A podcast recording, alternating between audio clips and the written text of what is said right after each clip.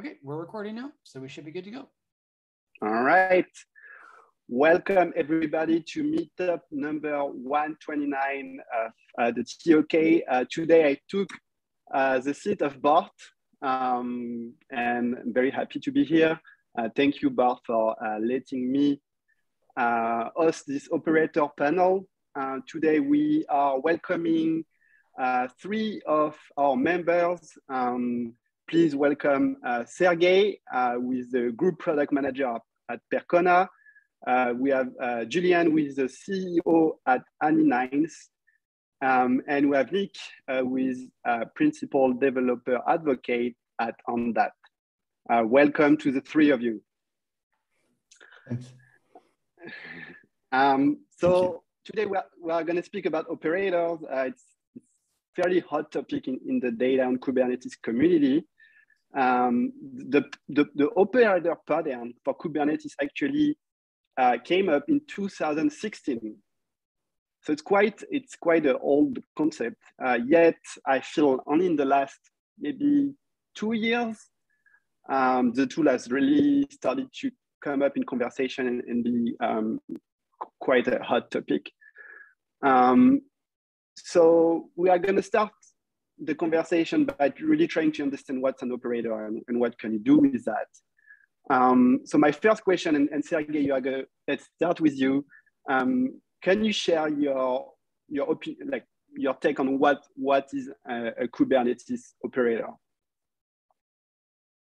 Yeah, yeah, sure. So Kubernetes operator is a piece of code that helps users to automate the deployment and what's more important, I believe, is management of the applications on Kubernetes.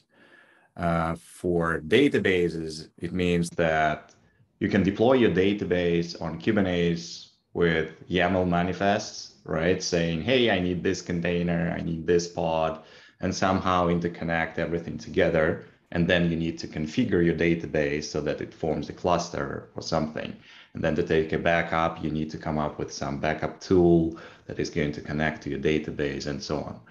But instead, you can use an operator, which is going to do all the heavy lifting for you. So you don't need to do anything manually. You just say, hey, I need a cluster. I need this number of nodes, and I need to expose it like this. You get a cluster, you get a service, it's up and running in decent amount of time. You don't need to spend any time of yours. And then you have an access to day two operations, which means you can scale your cluster easily by just saying to Kubernetes API, hey, Kubernetes, I want more nodes to my database cluster. Please do this for me. And Kubernetes does it for you through the operator code. And you can take the backup, you can perform upgrades through the operator, and many more right? It depends on the operator capability and if it is mature enough, you have more and more uh, use cases you can cover.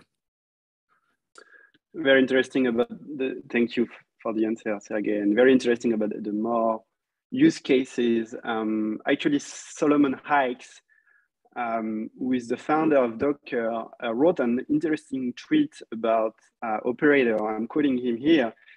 Um, he said that um, Kubernetes, similarly to Docker, was not designed to be a platform, uh, but more an extension of the Linux paradigm. And so he says that um, even like now, like this, the Kubernetes uh, kind of extending this paradigm. Um, and it say, he says that they can be programmed with micro platform called operators. Um, but yet, like if, if we look at, um, so I think I think what Solomon here say, like it's it's pretty wide in terms of um, Sergey's answer was very focused on on database, obviously, but because that's his job. Um, um, and we are speaking about state stateful workload at data on Kubernetes, but I think it's interesting also maybe to consider this operator perhaps as something more. Um, but it sounds like um, that might not be the case. Like the um, the, the chief ar architect at SUSE, uh, Darren Shepherd, um, also voiced his opinion about that, um, saying that basically the, the only time that you really need to write an operator um, is for custom orchestration logic. uh, for persistent system. I'm quoting him here. I'm going to share all of this link in the chat if you want to check them out. Uh, for, for yeah, systems that are highly available. So uh, obviously, um, persistent system like databases is what's needed. Um, Julian, like, what's your take on operator?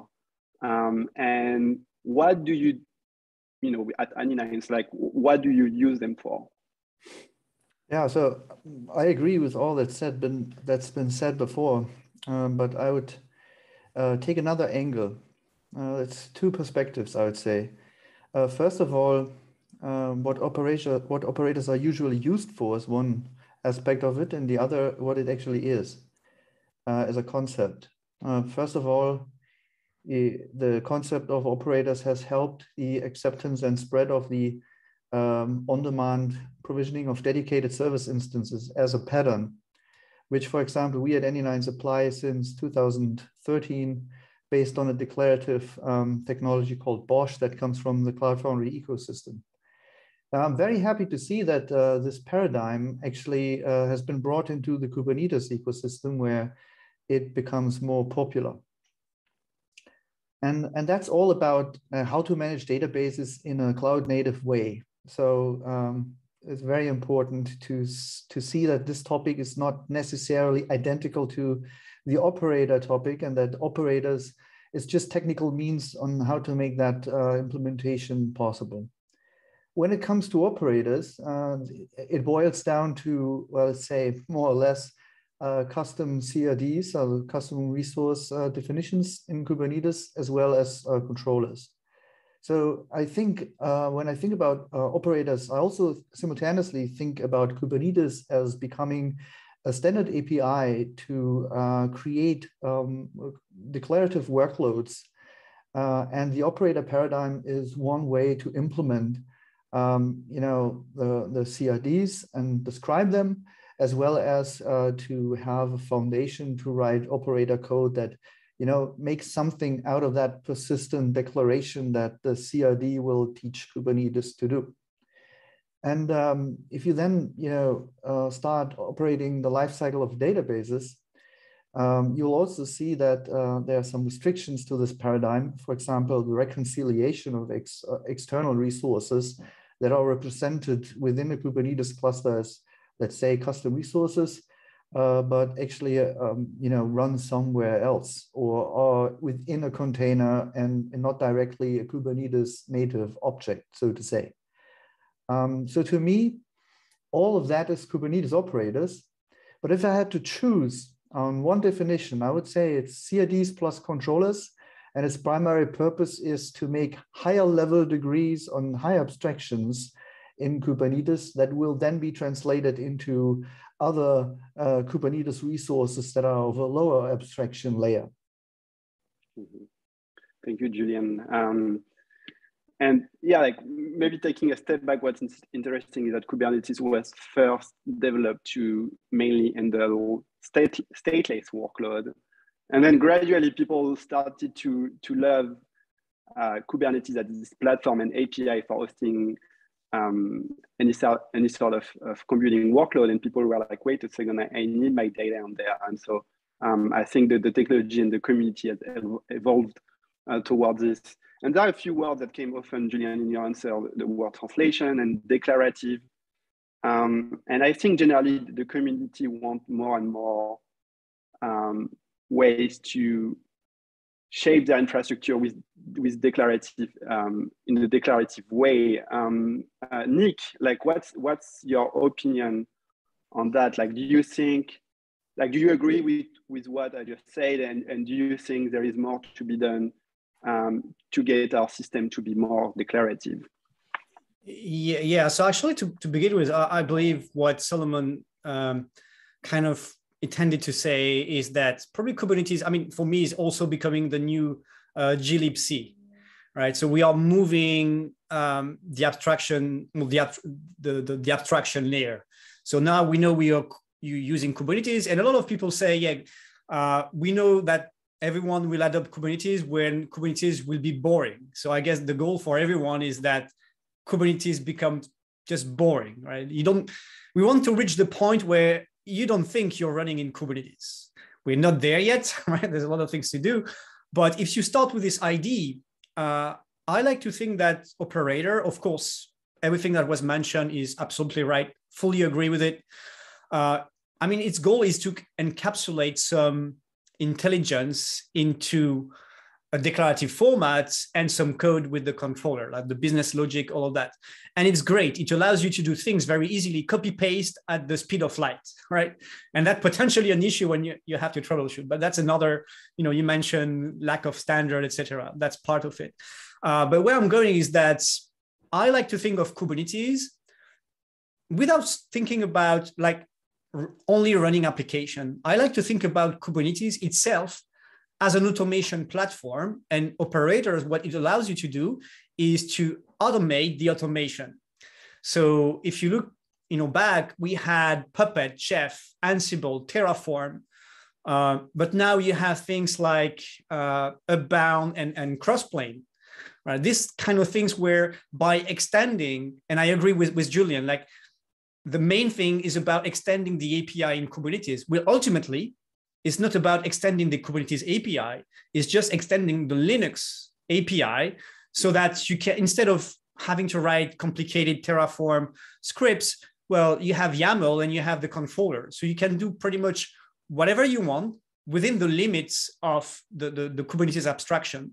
Things like you know provisioning and representing external object like a um, um, AWS instance or Azure instance or anything you can you can think of. You can bring this in, in Kubernetes and leverage all the benefits, which are you know distributed system, scale, uh, elasticity, run anywhere, cloud agnosticity.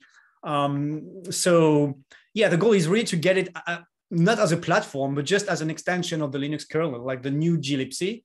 Um, and but I still think like there's a lot of work to be done there. Um, maybe at some point, even for specific use cases, abstracting the notion of operator, like database. They all have commonalities. Like storage capacity is storage capacity, replica is replica, sharding is sharding. So if we could start by having the same like naming conventions and the same you know path in in the different resources, or have a tool that uh, can do that for you, that would be great because then it allows like any company, any project or any vendor or any open source project to start building things on top of that. So, okay, you want to do database as a service. Okay, you can build something on top of this abstraction, not on top of the operator, but on top of the abstraction that is defining how a database should behave. Right. So now as a as a project, you can, okay, whether it's Postgres, whether it's MySQL, Cassandra, it's the same terminology, the same you know workflow, these kind of things. And then later on, of course, the other angle is just you use the operator pattern as an automation engine. Yeah, that's a very Thanks, good point. Um, and if you if you allow me to um, please uh, please Julian connect to that, um, you know. I've spent quite some time in the Cloud Foundry ecosystem, and in, and there we had the Open Service Broker API as a standard on how to represent, well, let's say in the 12 factor manifest uh, language, um, backing services. And um, we not only had the idea there of service instances, which again um, led to the paradigm of on-demand provisioning of dedicated service instance as the, the main paradigm, but also uh, service bindings, which is an abstraction on how to connect an application to the data service.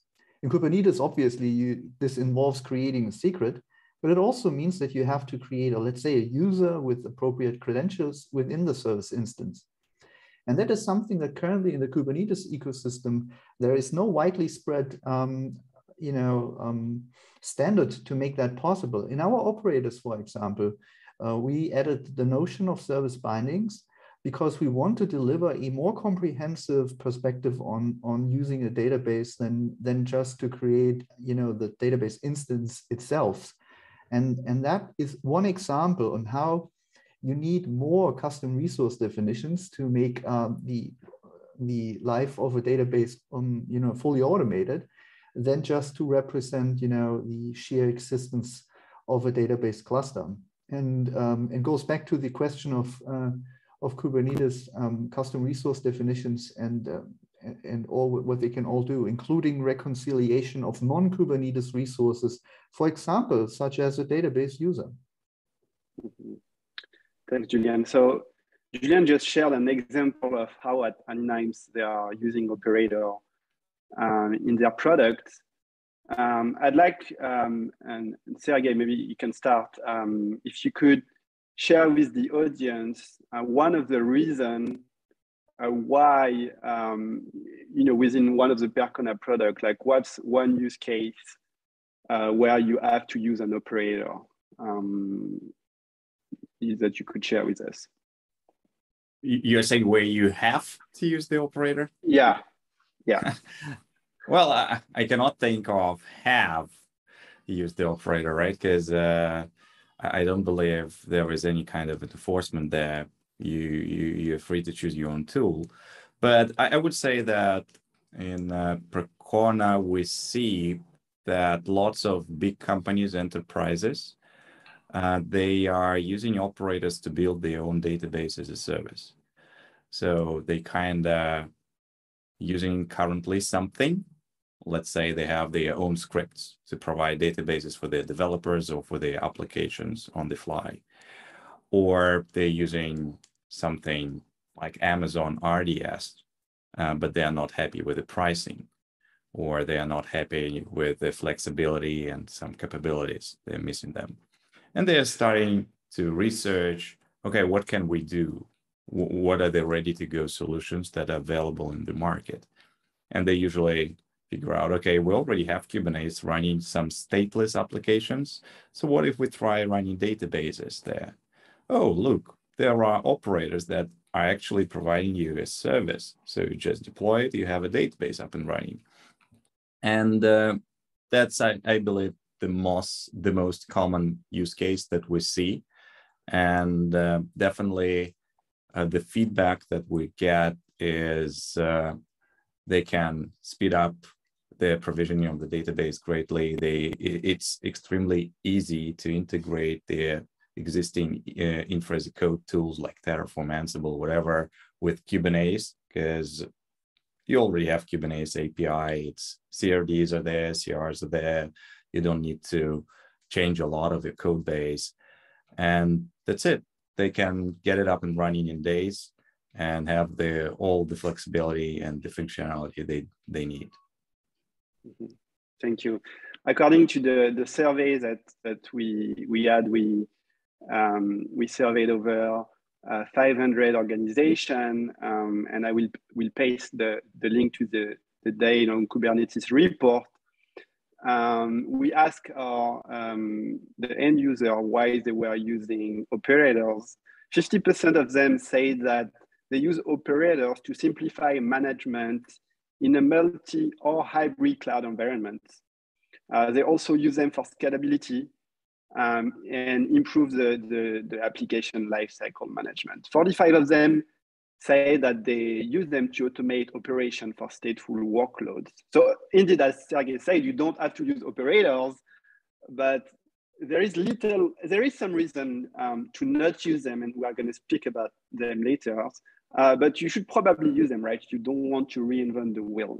So before we move on, Nick, I'd like to, to hear from you on what, um, uh, briefly, if you could describe why, why, why you are using operator um, at, at Ondat. Yeah, so operators is, I mean, for us, uh, we want to promote this idea of uh, shifting left. So the ability for developer to um, quickly test their code for, you know, around stateful application. So having the same experience, whether you're in production in um, you know, in the cloud or on-prem, or you want to start developing and test early, like on your laptop, have the same features, but most importantly, that are um, Kubernetes native. So if you want to enable encryption to do some performance test or enable replication or do anything, uh, one, it should, I mean, Kubernetes doesn't provide this thing by default, right? So of course, Ondat is there to provide this distributed storage replication, all those extra features. Uh, but more importantly, yeah, you need a database. So of course, operator to uh, to for developers to get database as a service is very important. That's one. And um, there's a second, which is also quite interesting, uh, probably in relation to GitOps and all this notion of uh, you know reducing the uh, security sort of uh, um, uh, you know blast radius, I would say, is that for example, if you create certain you know, users or with certain permissions with an operator, if you try later on to modify them using like the database admin tools, it will revert back, right? So the single um, the single source of truth is still Git. So an operator is a way to control um, to bring external systems like database and stateful application or anything into Kubernetes, but also into the component of Kubernetes, into the paradigms such as GitOps, such as you know uh, policy, you know like Kyverno or uh, Rego and uh, OP, um, OPA Gatekeeper, all those things that are applicable to Kubernetes becomes applicable to databases and or anything else. Of course, with Ondat, we're much more focused on stateful workloads, like in, in DOK, so that's database, message queuing, all of that. Uh, but some, some, sometimes something that is not necessarily, you know, a, a, bit overlooked is this kind of security and single source of, source of truth uh, aspect, which it is one of the benefits of the uh, of the operator but i agree like the main for us the main thing is is around enabling database as a service for developer and bringing the developer into kubernetes because to be honest like developers they don't really care about kubernetes. They don't want to manage kubernetes. They have a love hate relationship with yaml and this is the what we want to you know ask them just use yaml and that should be enough. At this point i'd like to say something about the idea of operators uh, in the context of database as a service. If you think about a company that needs to operate around, let's say, a thousand Kubernetes clusters because they have a lot of application developers, like you know, pretty large enterprise. Um, how exactly do you organize a database as a service? Um, do you put the operators on each cluster? Do you centralize operators on a cluster? And, and then compare that to, uh, for example, a virtual machine-based uh, solution that would that would integrate um, with an with a Kubernetes cluster based on a, a, proxy CID. So something that will also create a, service instance, but it will do that based on a VM because we have two products. We have the the virtual machine-based automation and we have the container-based automation. I, I you know, we, we see reasons to have both but especially for large organizations, the economy of, of having a fully featured operator on each cluster puts a burden on the, um, on the teams managing the Kubernetes clusters. And there is a break even point where, well, let's say at least um, both Kubernetes uh, container based as well as VM based um, automation could, um, you know, have, you know, their advantages and disadvantages. Um, just to, to say that in my opinion, uh, database as a service is still a problem because if you if you think about um, a VM-based um, automation again, um, you have an Amazon account or Azure account, doesn't matter. You install your automation, on-demand provisioning of dedicated service instances. Again, you know, assuming it's declarative, so pretty much the same uh, paradigms apply. Uh, what's the end of that solution? It's the end of the quota within your infrastructure. So for example, the number of VMs that you can create simultaneously. It's usually hard to hit that. It's not impossible. We did that quite a few times. Uh, for example, in early days of the Frankfurt um, region in Amazon.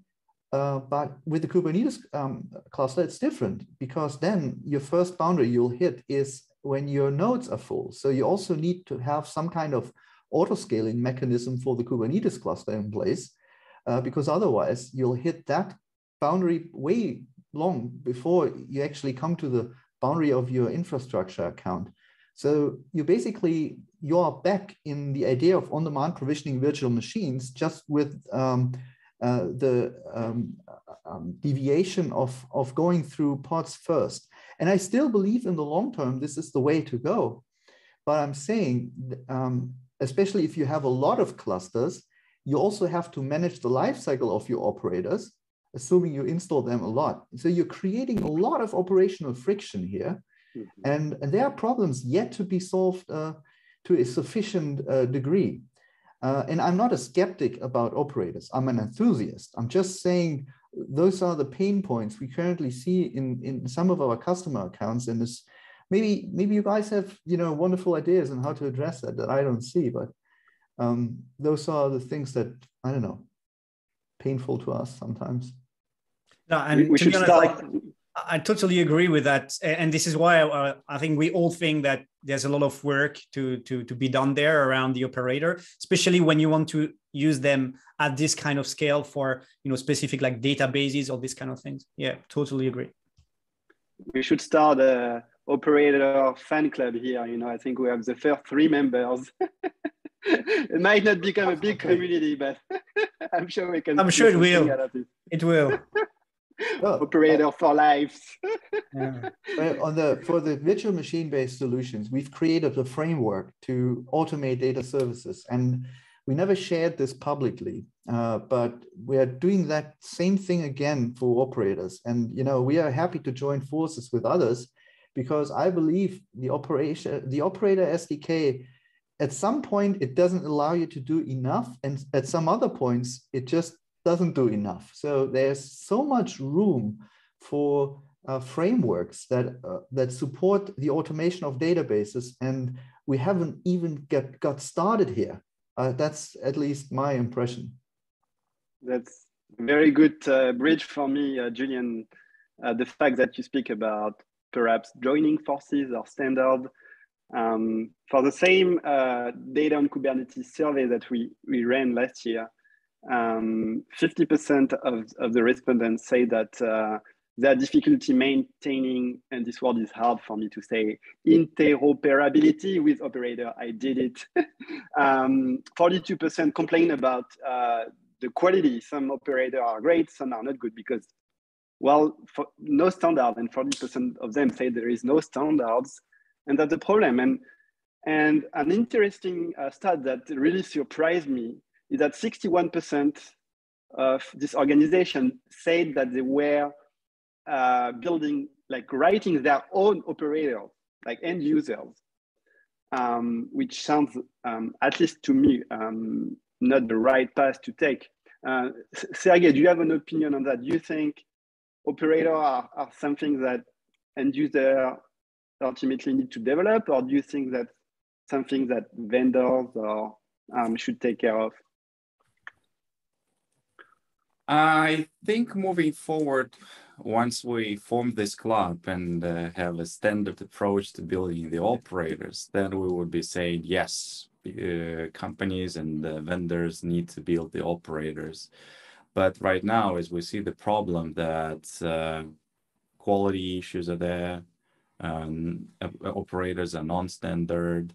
I have a couple of examples when we were working with uh, big companies, uh, which are running like thousands of servers for databases only. And they were researching how can they move their databases from their bare metal environments to Kubernetes. And uh, definitely for these companies, they have tons of code around the existing solutions. They have tons of people working on these solutions, and it's extremely hard for them to transition to something which kind of limits their flexibility. Because going into the operator, you still have some limits, some boundaries. Of course, you can get at some point very, very flexible, but that would mean that you would need to rebuild the container images that are coming with the operator or even play with the code and logic that operator has, or work closely with a vendor so that vendor would change the code and for you, right? And uh, definitely the level of changes and the degree of changes that these companies required are really not matching our roadmap. So they want really hard specifics. They want, hey, we want this minor thing we want this parameter to change, but you can do it like this. No, no, it doesn't work for this because we have this script somewhere that mm. changes it and so on. So for them, this transition is extremely hard and they start building their own operators in these cases. I also know that some cloud providers, um, like IBM, if you know IBM Cloud, they have uh, their own operators to run their DBaaS. So once you click button in IBM to run the database, something happens uh, behind the scenes and the operator spins up the database. And they have their own operators. Uh, they build it for themselves, right? So definitely there are use cases, but again, once we get to the point when uh, operators are standardized, we have good approach, good quality, then we can start pushing, hey, we have this operator, use it. Why, why do you want to feel your own? Mm-hmm. Uh, yeah, a, I think that, that, Julian, go for it. This is a bit the story of automation in general. If you think about uh, how databases are used within the enterprise, um, we have customers from various industries. Let's say the manufacturing industry on the one side and financial industries on the other side. On the other side, you will see that they have vastly different patterns in using databases. Even if you take Postgres as an example, they're vastly different. And I mean, Postgres is a good example because Postgres is so versatile. You know, it, it lacks certain things that you'll have to add, like a proper cluster manager for replication. So there are so many countless possibilities on how to use it that um, the spectrum you will see in demand will, you know, the, the more people you ask, how do you use uh, Postgres, the, the wider the spectrum gets. So if you as a software entrepreneur want to create automation, it's also important that you get the right, right customers in the right order, because otherwise you cannot make possibly any sense of your roadmap because customers will tear you apart, right? The one is driving you in the direction, whatever, where you have offsite replication and all that. And the other customer, you know, just doesn't care about that because he focuses on, let's say, rather low grade, cheap uh, databases for custom for developers to experiment with.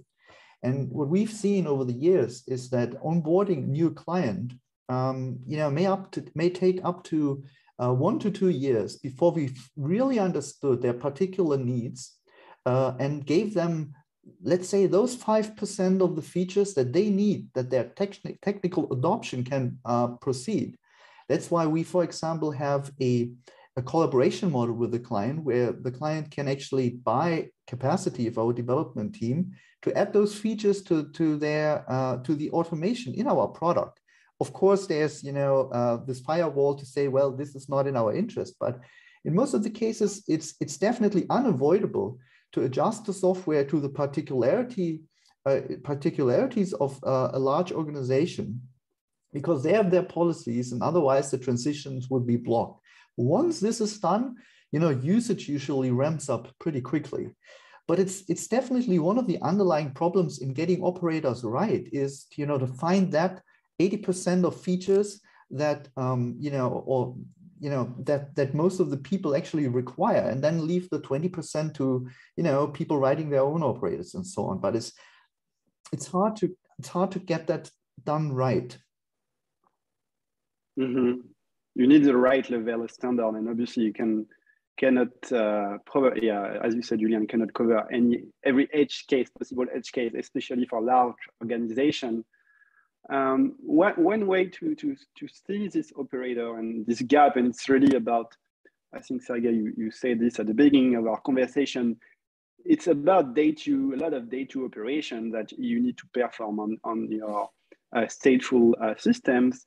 Um, one of our members, Rick Vasquez, uh, with the senior director uh, strategic initiative at Western Digital, Rick wrote um, a very interesting article in the New Stack where he argued perhaps, uh, that's an opinion, that um, the integration with Kubernetes pattern, and I, I speak here about uh, stateful um, systems, might uh, be done might have to be done by the, the vendor and and directly into the product, um, which I think is an interesting take. Uh, Nicola, do you have uh, Nick? Sorry, do you have any any uh, like opinion on that? Do you think do you think this this this pattern is, is the right one? Do you think there could be something alternative um, that that could perhaps uh, you know also like reduce the lag between vendor releasing release on their on their uh, product and then the operator like catching to it yeah i think you know, it, it's operators. Currently, they are a mean to an end, right? So, of course, when it comes to software, the way you install software in Kubernetes currently, most of the time is if you want to have, you know, things quickly done, you use Helm, and Helm will install an operator. So you manage all the, the Helm values of the operators uh, directly when installing the software. It's not like Helm is replacing an operator. So I think it's it's it's quite common. I mean, I've I've seen it all the time. Instead of having Helm build your software and your logic, and in, installing all the you know just basically the the the CRDs and without any operators, like it's installing the operators, and then you can influence what you have in your in your i mean you can influence your your the content of your of your custom resources. But um so there is this so it can be useful for software vendors to package it. And i think this this should be this is right. Like any software you want to uh, provide in kubernetes if you want to um, apply best practices to your software in terms of data operation management scale whatever obviously operator this is the way to go uh, but again depending on it's too broad at the moment. We, I believe we need like a something between the operator and what vendors want to achieve. But on the other side, if you are an user and want to do some automation, um, and you want to provide your own team or like enhance your internal IP, uh, then yeah, of course, build like custom operator that are specific to your use case, your own company use case, because in the end it's just another way to automate it right? So there, there are two, two different angle which is which are both the if you want to automate things and provide ip for your own company specific very um, you know uh, small not small but contained use case perfect you don't need a standard for that but if we are talking about more like broader you know vendor landscape depending on what kind of software you want to sell and provide uh, then we need some more. Um, we need, I believe, we need an extra layer that can, you know, limit what you can do. Not necessarily limit, but uh, put some boundaries and just yeah, get some standards there. Yeah. I guess if, if you think about um, the future of database development for a second, because talking about vendors, I guess we are talking about database vendors as well. The question is, if you think about uh, microservice in application architecture, um, and if, if you think that, you know, most databases nowadays, you know, people expect them to be distributed as well. So it's not enough to have, yeah, this is this one server database like Postgres used to be. And, um, and then you have to find your own cluster manager that. I mean, who wants to do that? So um, modern databases, um, they tend to be distributed inherently. Uh, they have to solve complicated problems and they, they may or may not have you know, multiple processes to take care of all that. So the question is whether a vendor should you know, use a standardized database automation framework of any sorts and you know, adapt um, that native to the product so that a cloud native database in the future could inherently be built to be uh, operated in a distributed uh, cloud environment. And I believe if you look at the history of automation, yeah, earlier we mentioned Chef and Ansible and all the technologies, you know, I call them DevOps uh, um, generation one. Um, they have in common that uh, they carried the heritage of, of human operators in, in their design.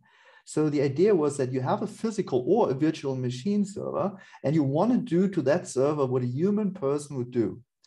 And it was then data centers like Amazon who, ch who changed the paradigm in the data center first, like ephemeral VM and persistent disk. You know, that, that whole thing was a game changer. And it laid the foundation for declarative automation with self-healing VMs or self-healing containers that later turned into, you know, persistent volumes and all that, where you can separate the lifecycle of the VM or container from the lifecycle of the data directory that's so important to a database. And if you think that databases will be that that start to be designed today, I mean, database research. Um, you know, I spent two years in database research myself, you know, in, in my opinion, a lot of that database research is done by people, let's say, of advanced age. Um, and uh, it's not necessarily that the database research embraces uh, cloud to a fullest degree. There is a trend to do that. But let's give it another, another 10 years or whatever, or five years.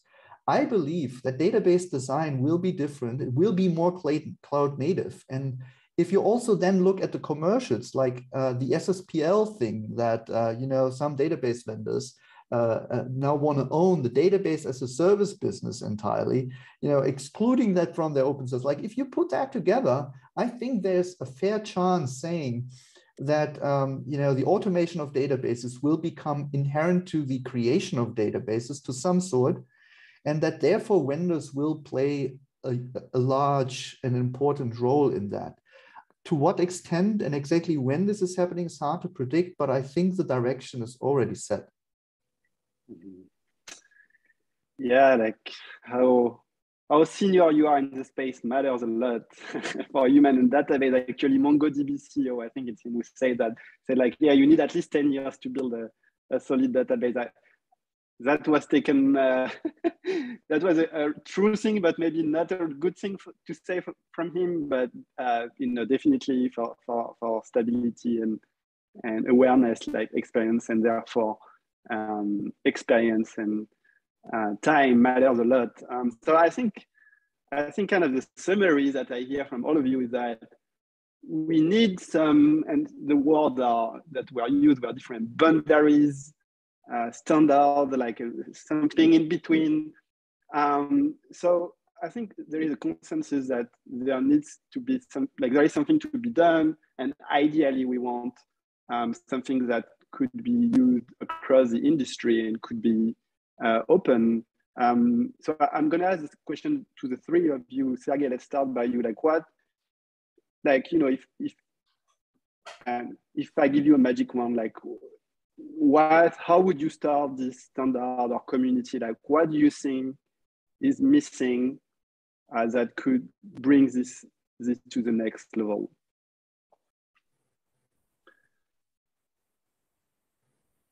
I, I really love the point that Julian made about the cloud native databases because um, I know how hard it is to build um, an operator for MySQL which was inv- invented in the 80s, and how easier it is. It's not easy, but easier a bit to create an operator for MongoDB, for example, mm-hmm. which uh, is in much better shape.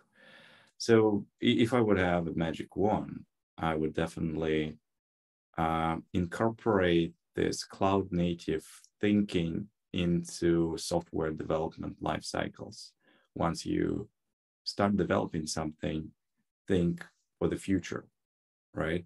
As we see and we discussed today, Kubernetes is becoming a de facto standard. So it's going to be uh, a control plane by default sometime later. And we want to make Kubernetes not so fun, right? We want to make it dull. And uh, once we get to this point, once you have your product and you look at your product now, think about how this product is going to run on this platform of the future, how it's going to work. And uh, definitely each developer should think about it. Thank you, uh, Sergey. Julian, what what do you think? What you know this this missing missing piece? Like, how would you shape it? I think um, I have three things in my mind um, that popped to my mind immediately. Well, first of all, I would like to, you know, collect general principles eh, about uh, automating data services. Um, I, I, wrote a script of a book um, a few years back, uh, collecting the most important ideas, explaining, you know, paradigms such as on-demand provisioning, how this relates to uh, of dedicated instances, and how this relates to the ephemeral VM and the persistent disk problem and how, how these two paradigms go together. So, you know, get a basis for what actually data service automation nowadays is built upon so that you have a view and a perspective on this that goes beyond technology because Kubernetes is just another technology that will come and, and at some point it will go. but um, to understand what what actually caused the change and you know the next level that those paradigms need to be understood quite um, you know substantially. Then then then once you have that basic understanding on the level of principles um, I, I, I think of a more best practice guide where you think in the conjunction with a particular technology how do you solve particular problems let's say with kubernetes? You need to translate those principles into best practices and on this level, it's about um, having a, a, more like a reference model to data service automation. Um, for example, let's say you start with a fresh team, like good intermediate developers, you know, mid-aged people, some experience, uh, good programmers, you know, have seen some data services, but not exactly the ones you want to operate. How do you get that started? And I believe you should have, um, you know, some, you know, training material and best practices. They need to get to understand the data service first, what problems that data service solves, what would a human operator have to do, right? So that needs to be understood to a sufficient level.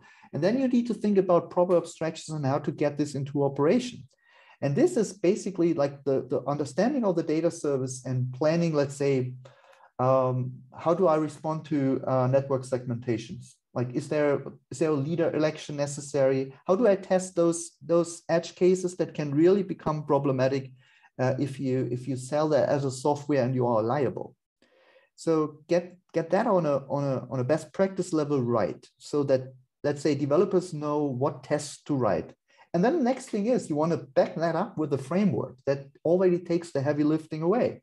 For example, if you want to simulate a cluster failure uh, in a split brain situation, that should be as simple as having a declarative test language saying that you want to, you know, you want to have this, let's say, five node cluster split in um, in the network, and and you expect it to do this and exactly that. So those kind of things I, I think are important. So principles, best practices, and a proper framework that that tie together that is, I think, the future of operator uh, development and data service automation. Nick, do you have anything to add?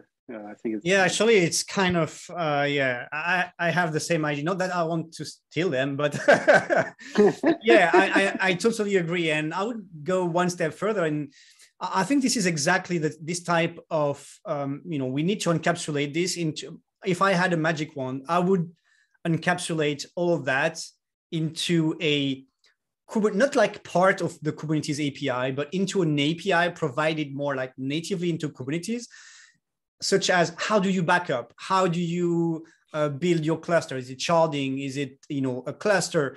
All that in the same way that we have a CNI, you know, CS and a CSI that is done by, I mean, this is in tree, but here it would be something else but that would be sitting by default, like, uh, you know, kind of accepted by everyone, by the, the, the community, not the community and the users.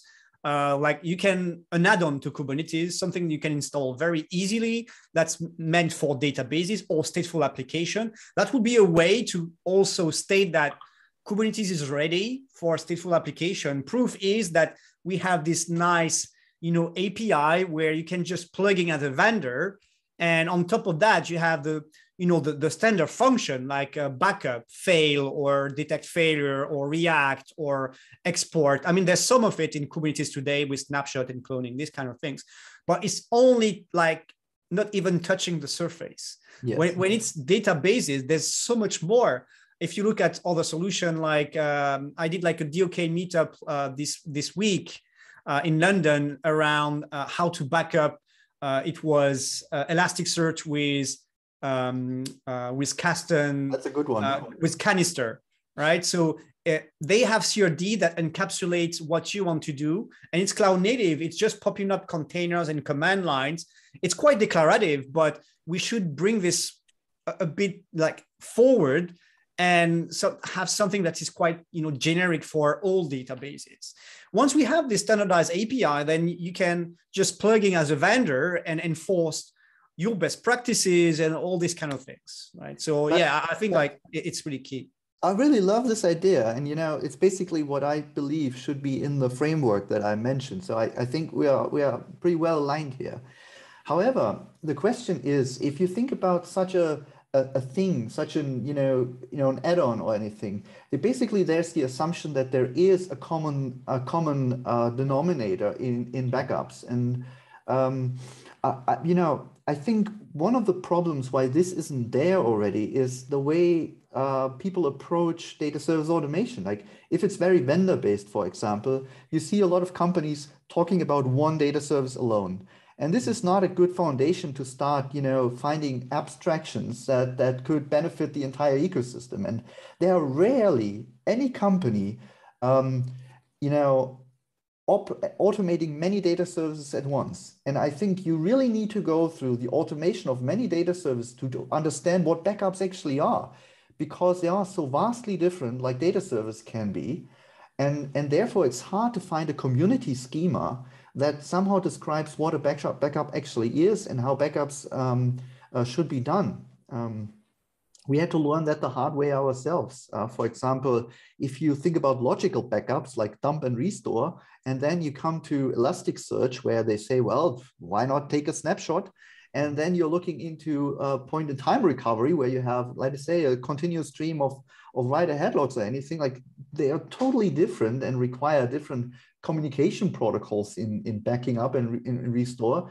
And the question then would be, what's the best abstraction to represent those backups beyond, well, you know, having a backup schedule and, and, and all that? Um, is it possible on a technical level to have a common framework or would it more be like a an adapter based thing where you plug yeah, in strategies so. right yeah i think adapter would be more like you know think about it like a step function at some point you have to plug it in the right at the right level right? and and if you if you think about that you're you're basically already connecting to the other idea i was trying to get across which would be uh, operational models where you think about the data service first you would think you know encourage the developer to think about how can you do backups in Postgres? What are the different strategies you would go?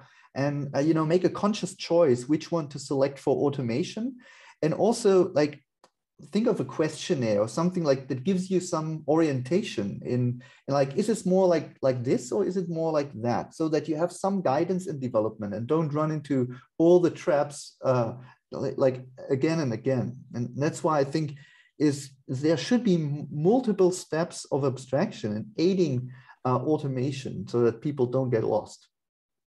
Mm -hmm.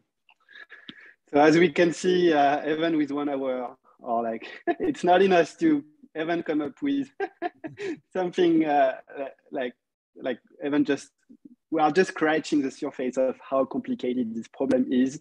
Uh, but we are reaching the top of the hour. Um, actually, this type of conversation is something that, that we do a lot at the DOK community.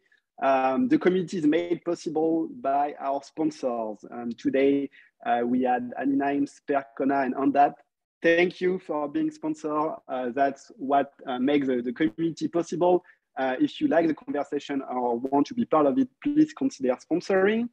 Uh, this was Meetup 129. Um, Julian, Nick, and Sergey, thank you. Thank you for having us. Thank Fun. you. Thanks. I appreciate thanks, that. Thanks. Thanks for watching. See you soon. Bye bye. Bye bye. Thank you. Bye. Bart, we're done. We Great job, everybody.